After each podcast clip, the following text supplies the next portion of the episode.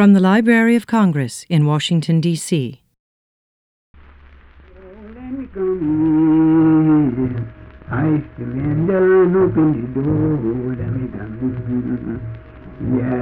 come in. Oh, let me come in. I open the door and let me come in. I baby, don't you cry.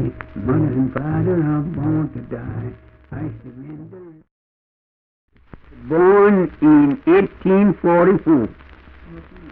Huh? My name is Wallace Quarterman, in and through the state of Georgia. Welcome to the American Folklife Center's podcast series, Voices from the Days of Slavery Stories, Songs, and Memories. Drawn from the unique collections of the Center's archive, the series presents first person accounts of African Americans whose experiences spanned the last years of slavery. They were recorded during the 1930s and 40s, most often for the large scale documentation projects sponsored by New Deal agencies during and after the Great Depression. Many of these recordings survive only as fragments, and the audio quality occasionally suffers due to the deterioration of the original recorded media. Nevertheless, the compelling voices of these individuals transport the listener to a defining period in this country's history.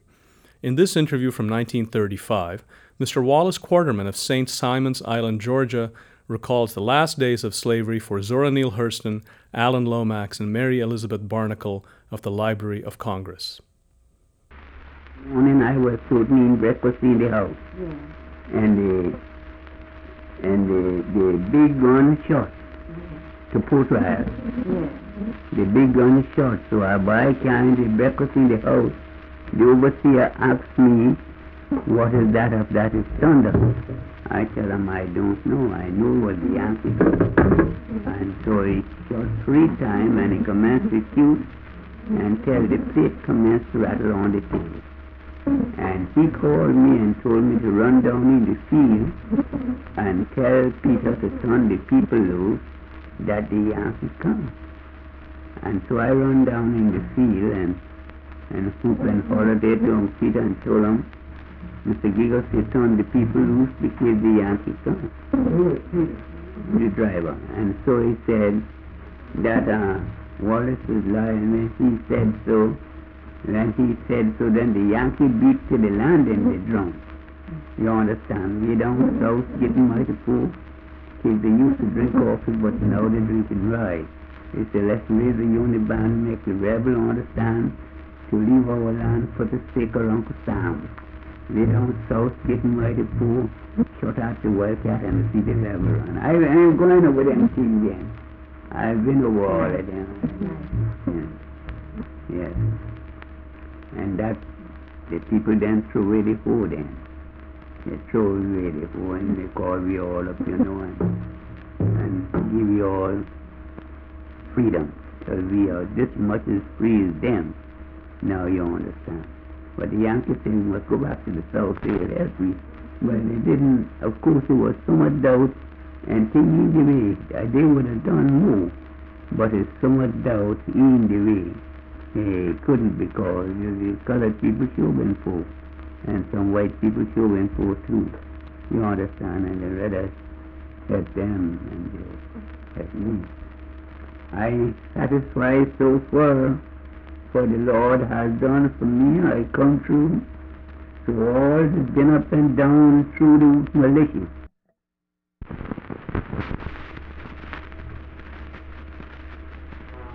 After they tell you to go free, then what did you do? Did you run on off the plantation that day? Did you leave the plantation that day after they told you to go free? Well, the master promised to to give me forty dollars a month in fed.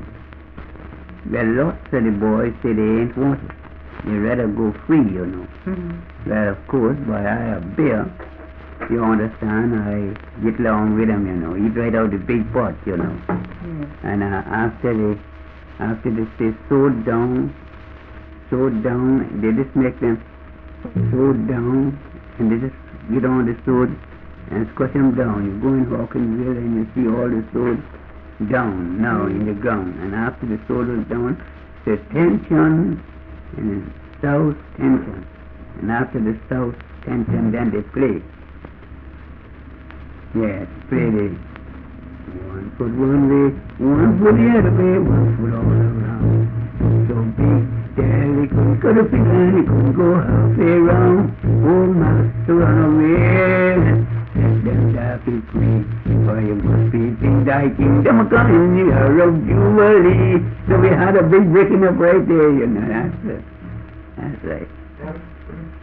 What about afterwards, you know, when the, when the colored people had the jailer and everything? Tell us about that. Yes, we, everything been in me hand, but they couldn't control the colored people. They do so much mischief until we have to go on back and to the white people we had education. You know when a man ain't got no education, he ain't got no sense.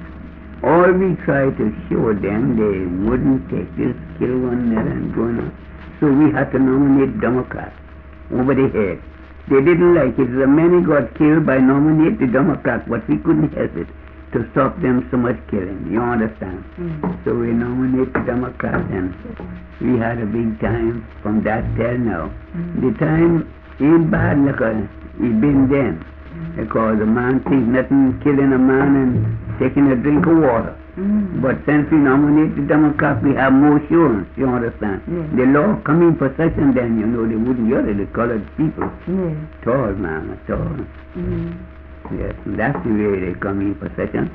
But we had our own lawyer, judge, and everything. Whether this would run everything in the Dutch, you know, kill everything. Couldn't stand it. You know, Well, did you ever have an office? Did you was you ever did you ever hold an office? I wouldn't want an office. Oh. No, man. I wouldn't want an office for an office for an unjust kind of thing. Mhm. You understand? You got to go and please the, that fella, you know. Yes. You got to stop do what God tell you and go please that fella. Yes. And the right day when you left out. Well, So, what, uh, what become of your old master? Old master, he died in the yellow fever. Mhm. He was a nice man to me. Yes. I wouldn't take anything from him. What was his name? Colonel Fred Waring. Fred Waring. Yes, he was a colonel. Mhm. I wouldn't take anything with me. He was just like one, you know. Yes. Yes, ma'am. Well, where was his plantation? His plantation on, on Savannah River, you know, Ki- Kitty Island, Mhm. you know, Chatham County, you know, Savannah, Yes. on Kitty Island. Mhm. Yeah. Yes. I wouldn't take nothing from Well, did the white folks like it when, when you all were in power?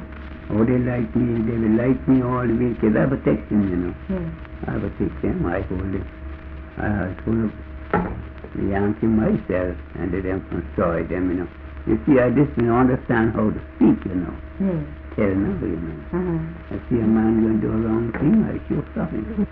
I stop him. Why? Well, did the white people, did your master and all them like to see the Negroes be the judge and the jail and everything? No, you see, according to law, you know. You don't mind you be that way if you know what you're doing. Mhm. Don't you see? Yeah. Yeah, we, you, you see, they, they don't know what they're doing.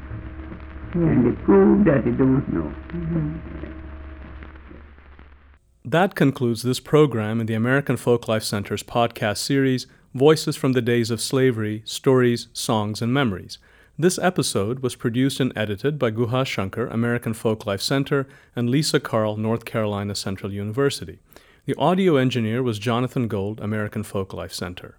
The website for the online collection, Voices from the Days of Slavery Former Slaves Tell Their Stories, was developed by John Barton and the library's American Memory Project team. To hear and read the unedited versions of Wallace Quarterman's story, along with other personal accounts of slavery days, please visit the Library of Congress website, memory.loc.gov slash ammem slash collections slash voices. This has been a presentation of the Library of Congress. Visit us at loc.gov.